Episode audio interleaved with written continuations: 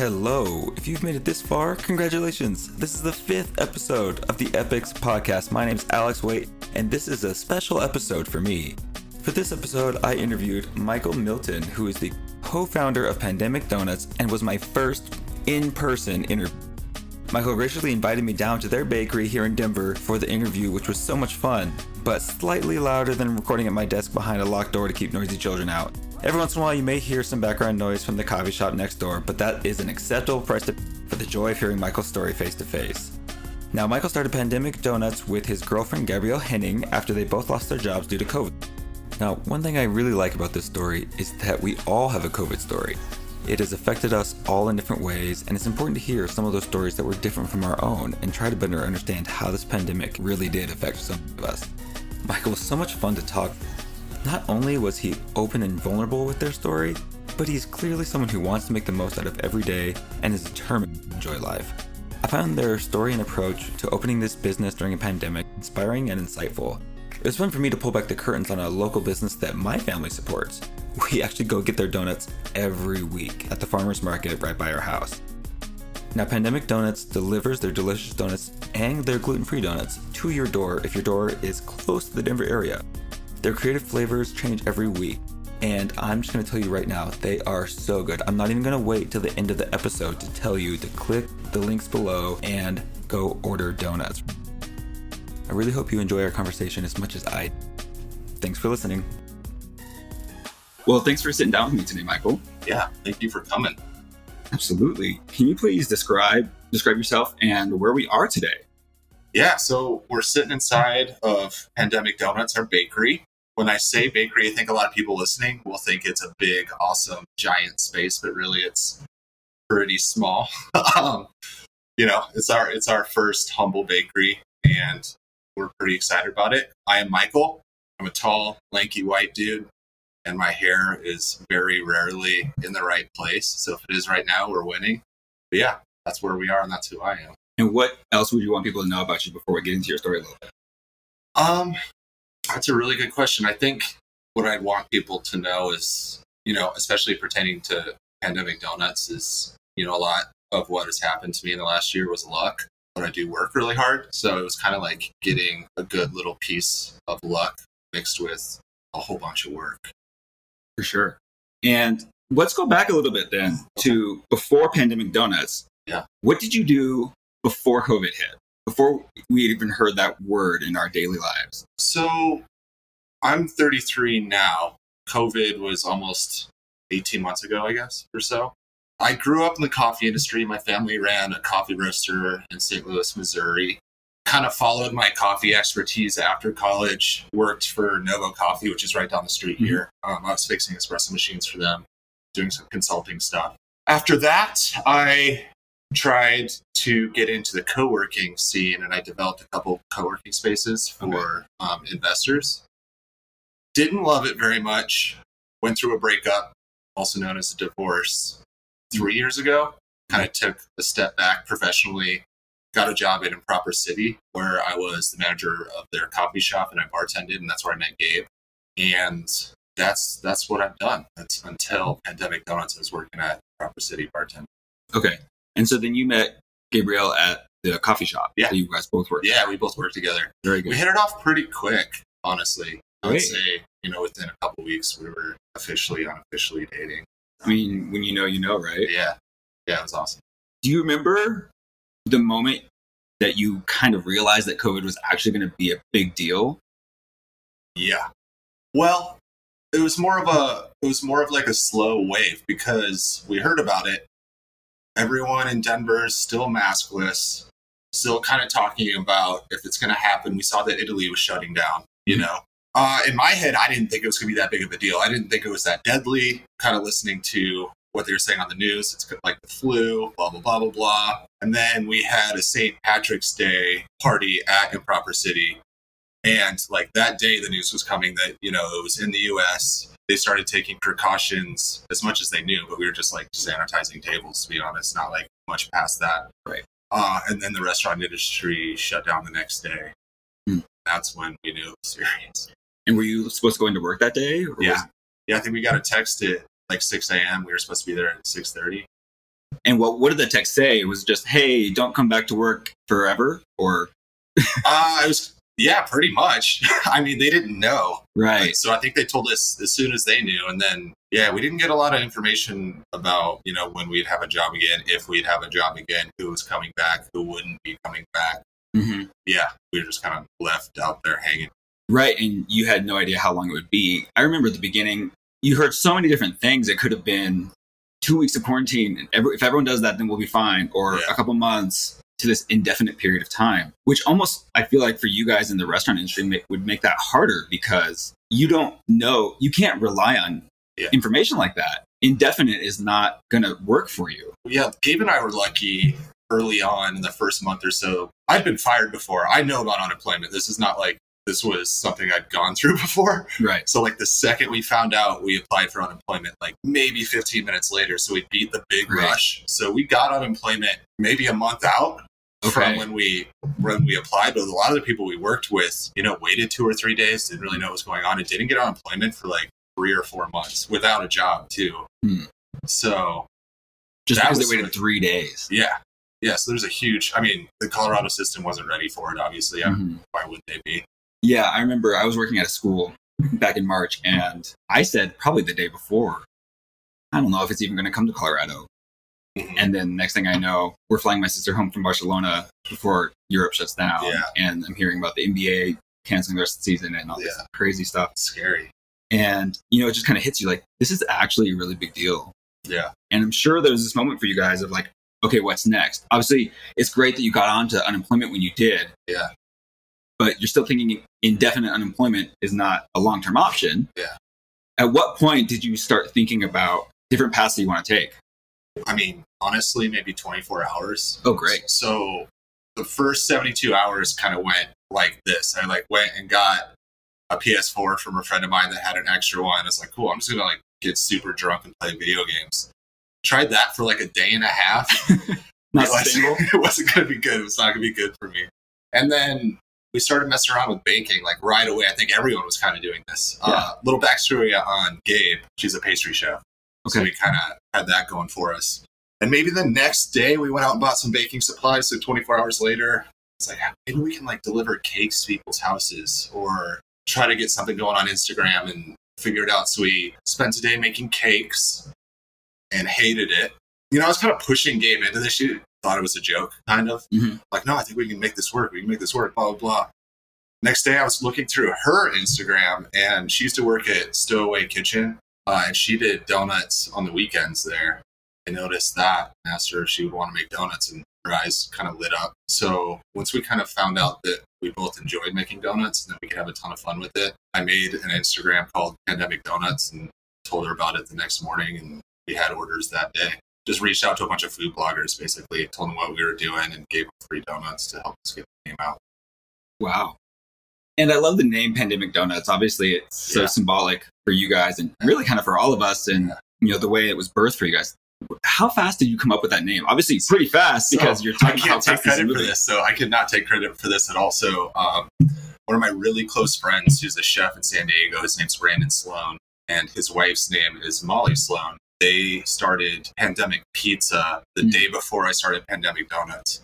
Um, and I called him up. I was like, "Hey, awesome name. Can I use it for donuts?" He's like, "Hell yeah, use it." So we're both doing the same thing out of our home kitchens. He was delivering pizzas, I doing donuts. That's awesome. And where's Pandemic Pizza at?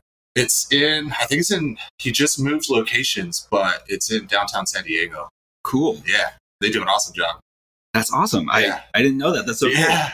Yeah, so there's two pandemic companies out there. Someday, maybe we can get into this a bit later, but uh, someday we want to merge the, the two concepts somewhere, either here or there. Or both, you know? Yeah, or both. Absolutely. That's awesome. Yeah, it's kind of funny. yeah, totally. And so then you bring this idea to Gabe, and what's the first thing she says? Obviously, she thought you were joking for a while. When did it become real for When we got the orders, so Mhm. early on, we didn't have like, for those of us who have been kind of following our story, they know that we set up a website pretty early on that you could order donuts from. Mhm. But before that, we were just taking orders through direct message on Instagram, like writing them in a notebook, trying to keep it straight. And I think one day we got like 30, the next day we got 60. This is days after you created the Instagram account. Yeah, I mean, everyone was just sitting at home, you know, so it was good timing. we had brought on a couple employees that also lost their jobs. So it's just like a good crew of people trying to make the best out of a really shitty situation. I think it got real when we saw that there was a demand to make mm-hmm. donuts. Like, we got to figure this out. People want them. Let's let's try to do this. They're good. They taste good. They look good. And I, I will vouch for how good they taste. For those of you listening, Pandemic Donuts has a stand at the City Park Farmers Market, which is just a couple blocks from our house. And my wife and kids and I come over every Saturday morning to get donuts from you. And every Saturday morning, I tell Christine, I think that's the best old fashioned donut I've ever had. every so single much. time. Thank you. So Gabe and I, our, our favorite donuts are old fashions, and yeah, we've been working on the recipe. I mean, every day for 18 months. We are always tweaking it, trying new ingredients, and just trying to get it just right. I'm staggered by how fast this all happened for you guys. Because you're talking about you make an Instagram account, and then the next day you're starting to get orders, and then really quickly you're seeing the huge demand. Yeah. When you first started, when you create the Instagram account and you first start asking for orders or receiving orders, what was your goal then? Were, were you planning on it being a long term thing? Were you like, this could just hold us out until COVID's over? Or. I, my ego wants to say that I knew it was like an awesome idea and it was going to work. But the truth is, we just kind of got lucky. The name is catchy. A couple of weeks in, you know, we were thinking about trying to make it our long term long term goal, but I don't know. It, it still doesn't really feel real. We'll see what ends up in a couple years, but I don't know. We're going to send it, try our hardest. You guys are now a few months in. What drove you to the business model that you have, starting off with just delivery, and then at what point did you move into having a physical space? So we started in March. Um, I would say we got really busy by the end of April, you know, making as many donuts as we possibly could, working every day. And then, like I said, I worked at um, Improper City, the coffee shop there, and we had brought on Queen City as our wholesale coffee account. So they were selling us coffee. Got to know those guys, and they kind of offered to sell our donuts as like another spot and to be the pickup locations because when we were making them out of our house, we just had them picking up out of our neighborhood, which wasn't the best. So they served as a pickup location. And then the coffee, you know, community got hit really hard mm. during the pandemic. They lost all their ability to see people inside. Luckily, they had a, a window that they could serve people through once the restrictions were eased a little bit. But they kind of just offered to give us a bit of their space, put up a big glass wall, and kind of partner, you know, for the years to come. So it's because of help from Gabe's parents who set up our, or Gabe's dad who set up our website, help from them kind of offering us this space. And like once we had that little bit of like support pushing us forward, it gave Gabe and I a lot more confidence to like just really go for it and, you know, try to seek funding and start looking for equipment and start training employees and take it more seriously. So it was it was the community that kind of helped us keep this thing going more so than like a, a master plan. Yes. What were some of the biggest obstacles that you encountered launching a small business, a new business during COVID? Money. Yeah. Um, yeah, money, money, money. So you can't get a loan from a bank unless you have two years of provable income which is a huge hurdle, obviously, for any small or small business trying to get going, trying to get enough money to buy enough equipment to like take that next step. Uh, and then private lenders or nonprofit lenders were really stingy as well because it's COVID and everyone's failing. There's restaurants hmm. closing everywhere. Why would they lend money to a bakery trying to open during the worst financial crisis? Especially in the food industry. Mm-hmm. I mean, since the 1930s, maybe, I don't know. That was the hardest part was getting money. We got a small loan from a nonprofit and then friends and family pitched in. And do you know of any other, obviously, you talked about Pandemic Pizza. Do you know of other small businesses that started around this time that tried to make something out of their recent unemployment at the same time you did or around the same time during COVID? Yeah. So, I mean, at the City Park Farmers Market, we're in a line of a bunch of food vendors, and I would say 75% of them are people that were in the industry and started during COVID. I think there's just a lot of people in the service industry that work really hard. And by what I mean really hard is like really weird hours and, you know, like 10 hour days in a row, working 60 hours a week. And they're not dumb people. for me, the industry is so easy to stay in because there's so much money to be made, but there's nowhere to really go with it. So there's all these really smart people that are in this industry. And I think the pandemic kind of lit a fire under some of our asses a bit and just let us kind of go for our dreams a little bit more than if we were just to still be able to bring in bartender money every day. Right. So not to trivialize the experience for you guys, but in a way it could have been considered a great thing. Yeah, it's a small piece of light in an otherwise very dark situation. But yeah, I agree with that. Yeah, that's crazy. I mean, that's similar to me. I wanted to start this podcast a long time ago. Yeah. But was never didn't have the right motivation to and I was worried about starting and failing Yeah. or whatever. And then I lost my second job during COVID and I was like, well, Why not? Why not? Yeah. And we'll see what happens. I'm not as far into it as you guys are, but it was just such a, a visceral reminder for me of hearing you talk about that for you. That's exactly my story as well. And I can't imagine how many countless other people. Yeah, and I don't. I mean, just on starting something that might fail, there's so much anxiety involved with it that it's like important to remember that you can't fail unless you try. You can look back in 10 years when you didn't try and feel terrible about that. But if you really just like put your heart into it and you fail, just you can let it go because you tried your hardest already. And that's that's made it easier for me, like coming to that realization that sometimes people that don't try as hard are the ones that are successful. Hmm. Sometimes it's the people that don't put as many hours in. Some people are just lucky. I think that's where I'm at, if I if we can call it successful. But just kind of like surrendering to the fact that even if you do everything right, you might fail. Like some in some backwards way makes it easier to try. And did you feel like that was a part of your thought process when you started? Because you're in the middle of this pandemic, you have every excuse in the world for it to not work. Did that free you up in a way to to not feel the pressure? Yeah, totally. You know, I, I, I deal with like depression and anxiety. I think sitting at home all day would have been the worst possible thing. I need to be working. I need to do something. Playing video games Or like digging a ditch. I don't care. Like, you know, I don't care what the work is. And I think Gabe's the same way. It's like our leisure time is spent like hiking and, and working out and staying active, being outside. And I think work is a time that we can kind of go into another space and spend time and create something that takes us away from you know sitting at home and just being anxious and scared. So i think something had to break. Something had to happen whether it be you know just like falling into a pit of misery or working 10 hours a day forever right. i think i prefer working 10 hours a day Yeah, definitely. I think there's uh, very few things that would be beat out by the pit of misery. yeah. Uh, exactly right. It took a long you know i don't know. I think that's another lesson that i'm working through now is just staying active do you feel that have you have you started any other have you or Gabe ever started businesses before? Yeah, I have. So Okay. I've always kind of had the hustle spirit, I guess. I'm Yeah. trying to figure out my own thing. In St. Louis, I ran a consulting and repair company for the coffee industry. So I was fixing espresso machines and training staff just for myself.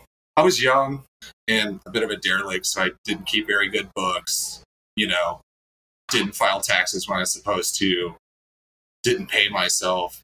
It was just, it was successful, but I just didn't really consider it that big of a deal. I didn't try that hard. But after that, I reclaimed wood, so taking wood out of uh, demolition sites and reselling it. Did that for a while, um, and then moved down here and worked for Novo. This all sounds like very important foundation for pastry making. Yeah, exactly. That's exactly right. I don't know. You know, I think selling something you care about is universal if, if you can actually care about it. I care about what I'm doing now, and I know our product's good, so I can transfer that belief to someone else very easily. If I was selling something I don't care about, I couldn't be successful. I can't. I'm not that. I don't have that personality to like sell widgets for ten cents a piece and have that be my career. It has to be something that I like feel passionate about and get excited about. Totally. I went through a phase in life where everyone told me I was so personable and outgoing. I should do stuff in sales. And I got all these, I got a few of these sales jobs, some going door to door, some going business to business. And I sucked at all of them Me too. because I didn't care. Yeah, that's the problem. You got to transfer your belief. If your belief isn't positive, it's coming across. You don't have a choice. I mean, some people do. Some people can fake it, um, but I can't. I feel like that's exactly the same boat I'm in too. I can't fake it. And when I fake it for any particular period of time, I, it just makes me completely resent the entire environment that I'm in. Yeah. For me, again, over a period of time, if I'm doing something that's not genuine to me, I just feel like uh, like a shitty version of myself. You know what I mean? Like, what am I selling out for? It's not even like, am I going to do this the rest of my life? Am I making that much money? Like, I want to be myself at home, at work. I have to be myself. Otherwise, just feel it feels fake, wrong. And I think talking about this period of time, you know, obviously in our country during COVID, mental health became a big thing that we started talking about. And I think that's fantastic because if we didn't have that conversation around it, I don't know how much worse it would have been for so many people. Like we were talking about, I have such a hard time faking it, and that just wears on me so much. And I attribute a lot of that to my ADHD. Yeah. And for you, you briefly spoke about some of your battles with mental health Yeah. and some of the things that you deal with on a constant basis. Mhm. Coming into COVID, without a project like this, without a business to start, something to love doing, were you afraid of what that period of might Oh, look, look like for you? yeah. Very afraid. Yeah. I've, um, uh, I was diagnosed ADHD at a young age. So we're, we have that in common. I don't know if you've noticed, but I got it bad. We're good, however you want to look at it. But yeah, no, that was a concern. Like I said, I was like drinking a bunch and playing video games, and this isn't something I really conceptualized until maybe right now. But dealing with mental health issues is probably a big reason that we're here now. What do you mean? Just something to do, mm-hmm. something to stay busy with, and like throw yourself at. And I'm not sure if that's the most healthy way to deal with mental health issues, but that's where we're here. That's we're here now. So It's what's been helpful for you, and you know yourself, right? yeah, So you know that you can't just sit there. yeah, You need to do something with your time and with your thoughts process, right? yeah, Because that's the worst when you're just sitting at home and trying to not think. yeah. At least for me with ADHD, I can I can sit there and think, but it's not going to help me. I want to talk more about how Pandemic Donuts is doing now. You know, you first started getting you know 30 orders a day, which is incredible right away. What are you guys doing now? you know, I guess my part in this business is, is less being creative in the kitchen. Mhm. Um, I should preface everything I'm saying about the bakery by saying that Gabe is the mastermind of Pandemic Donuts. Uh, I can be the spokesperson sometimes, but she's she's brilliant. She's the creative. She runs our staff here, so I'm just kind of here to keep the ship in the right direction. I, I do very little compared to her, but what what I'm thinking and what Gabe is thinking now that we have a bakery open is finding the best way to sell donuts. And what I mean by that is right now we're we do primarily wholesale, which means that we sell donuts to coffee shops, to restaurants, to other donut shops that then sell our donuts again. And that's a really good model uh, in one way because it's consistent business. Mhm. Uh, it's way cheaper, so we don't make as much money per donut. What I'm struggling with now is trying to find a really happy medium between my wholesale business and creating a retail business, uh, whether that be from pickups and deliveries, which we still do, or you know, taking that leap and getting you know more money in opening a retail spot so I can sell the donuts directly directly to people. So it's kind of like trying to find that balance and working with our bookkeepers to figure out how to keep my employees paid first and Right. foremost, um, and to to grow. The only thing that Gabe and I truly care about with this is taking care of our employees. You know, we've promised them from day one that we're not going to hire anyone above them, and two, that we're going to give them a living wage. Uh, right now, we're struggling to do that. My employees get to see our books, they see our profit, and they both are making small percentages of the profit on top of that. But they're going to grow with us, and we're going to be extremely loyal to them and do the best we can to take care of them And how many employees do you have right now? Two full times and then a couple part time people. So we have two people. So on a busy day, Gabe and myself and two others will be in here baking. And then you've met Danielle at the farmers markets. Mhm. Uh, she's part time now. Uh, she bartends at a couple places too. I love the the premise of that, the spirit behind what you guys are doing. Obviously, going back to the, just the name, Pandemic Donuts. There's so much meaning behind that for everyone who's existed over the past year. Yeah, We all have some sort of hard connection to COVID and what's happened during this pandemic. And I love your guys' commitment to your employees and wanting to create a space for them to feel they can trust their employer yeah, and be taken care of because this was really birthed out of you guys losing your jobs. yeah, exactly. And just like trying to create a lifestyle for everyone that's just nicer. You know what I mean? Just like going somewhere where you know if you you work hard and and you know sell more donuts, it's going to be a direct influence on your bank account. Mhm. We're not hiding anything from them. I don't know if there's anyone listening that knows about open book management. Hit me up because I'm still trying to figure it out. Well, I will pass anybody along that Thank gets in you. contact with me. I'm not going to offer any of my help. As we get into this period of COVID now, where we've been here for a year, we started taking our masks off when we go to the stores. A lot of us are vaccinated. Have you noticed, from the business standpoint, the change in the pandemic? I guess because I, I guess to, to explain my question a little bit better, I feel like we're always looking for ways to define the pandemic and to forecast the end of the pandemic. As the business owner who's who's been a part of growing your business during the pandemic, what positive signs have you guys seen or felt recently that gives you hope for the for the pandemic? I, you know, early on, something I kind of like theorized about and talked about was, you know, we are in a really good position in the restaurant industry to succeed during the pandemic because we didn't have a location. I didn't have a mountain of debt that continued to need to be paid off, paid off. Mm. So again, luck Right. uh, that we hadn't started a year earlier uh, or something like that because we we would have been sunk for sure. But I think it's really important for our industry, whether it be coffee, donuts, bartending, in the last few months, just having our ear to the ground, you know, both in aspects to how the pandemic's doing and how people are reintegrating into normal life. Like in my heart, I just want to go open three donut shops, but I know it wouldn't work because that's just not it's not the right time to do it. So I think moving slowly is something that I need to keep in mind, um, and being happy with uh, what I have. Does Gabrielle help slow you down? Yeah, yeah, I have so many ideas. I, I tried to open an Italian restaurant like, last month. We went and visited a bunch of spots around the country, doing some research. She talked me out of it, which is in hindsight a really good idea. Focus on donuts again, but yeah, yeah. Sometimes I move super quick, and our partnership, you know, both romantically and on the business side of things, have helped me out a lot. And I think that helped her out a lot too. We couldn't have done it without each other. And obviously, you guys are pandemic donuts. You're not pandemic pastries or pandemic bakery or Yeah. and more all inclusive. You you guys have a really specific thing that you guys do amazingly. Yeah. Branching out, especially, I don't know if we'll sell it as much, but we're going to do more pastries for Queen City just so they have more stuff. Cool. What kind of pastries are you going to start? Uh, common coffee shop stuff. We're going to do like muffins and croissants, some more savory stuff so you don't have to get just sweet stuff, scones. Whatever Gabe wants to do. She'll come in here and create a whole menu in a couple of days. That was the right answer. I'll edit Yeah. that out. so It sounds like you said that right away. yeah, perfect. But in my experience, that's the right answer. Yeah. Whatever she wants to do. Whatever she wants to do in here is what she gets to do. Uh, she works best when she's happy, and she's happiest when she has freedom. So as long as that we keep that in mind, then we'll be fine. And you had mentioned how you're you have the entrepreneurial spirit and you've tried to start different things before. How is the experience different now, having done that before on your own and then now with her? What's obviously like you're a lot older and you've uh, learned from your experiences, but what is different about doing this with someone?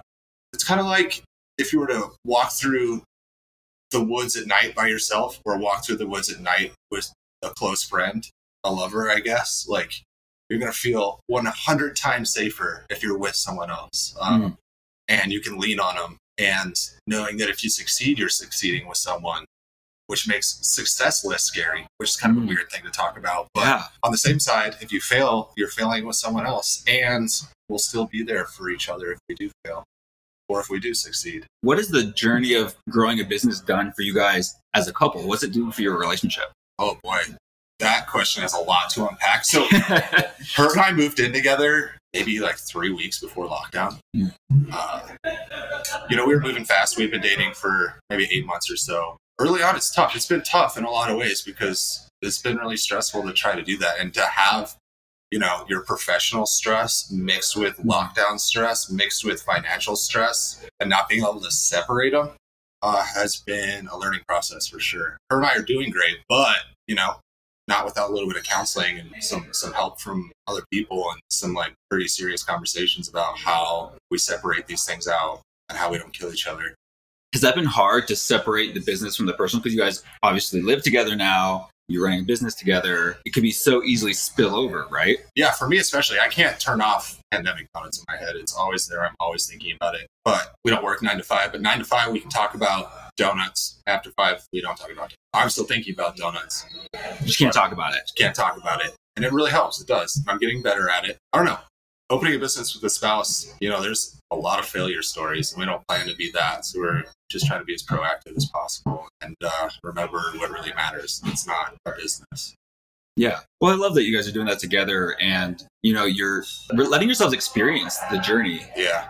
So, speaking to some of us who weren't as hit hard by the pandemic as you guys were, people who didn't lose their jobs, people who didn't feel the impact of this past year financially, or maybe even in such a hard mental health way, what kind of takeaway do you want them to have after hearing your story?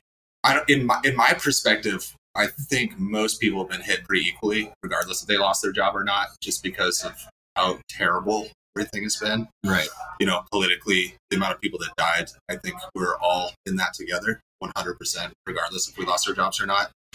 I think the best thing I could tell people that had an easier time is that's awesome for them. Yeah. it's really good. But yeah, I don't know. People are resilient. And again, past couple years have been a giant tragedy. But when we're faced with adversity, like small good things still happen. You know what I mean? Mhm. So like the people that got hit the hardest, there's still parts of their life that might be better now just because they tried. Yeah. Try to pick up on those things that we did to survive and use those to improve us. Yeah, and communities coming together. And I mean, the City Park Farmers Market wouldn't have happened without COVID. There's so many people there that started little business and little hustles, ice cream. The people next to us, the Easy Vegan, they're so awesome. They're they're all service industry. that got fired. I don't know, a bunch of people selling sauces and stuff they've probably been thinking about for years, but just needed like a little push. Yeah. A little extra time. I'm not sure that answered your question, but I talked. Absolutely. That's all I need. Just fill my time. to, to people who might have had a similar experience to yours, they were laid off and maybe they tried to start a business. Maybe it didn't go so well. Maybe they've just been collecting unemployment or bouncing around. yeah. What would you want to say to them after what you've gone through? keep trying. Like I said earlier, you know, I think a, a large part of our success was luck and a good name. And then we backed that up with working really hard. So I don't know. I've tried so many things and failed so many times. It wouldn't be surprised if I failed again, but I don't plan to. Let's hope not. yeah, seriously. Well, thank you so much for spending the time to talk with me today. I would really regret if I sat here and didn't ask you, of all the donuts you guys have made, what is your favorite? My favorite donut. So I have two answers. My favorite donut of all time is a cinnamon sugar old fashioned. Okay. uh, but that's not very pandemic style. So my favorite like fun flavor that we've ever done is probably raspberry cheesecake. So it's a, a raspberry cheesecake icing with raspberry limes. So good.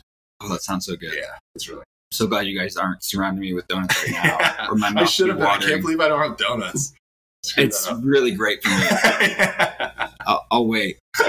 Don't worry, I'll be back. I did want to let you guys know I had no idea who you guys were for a long time.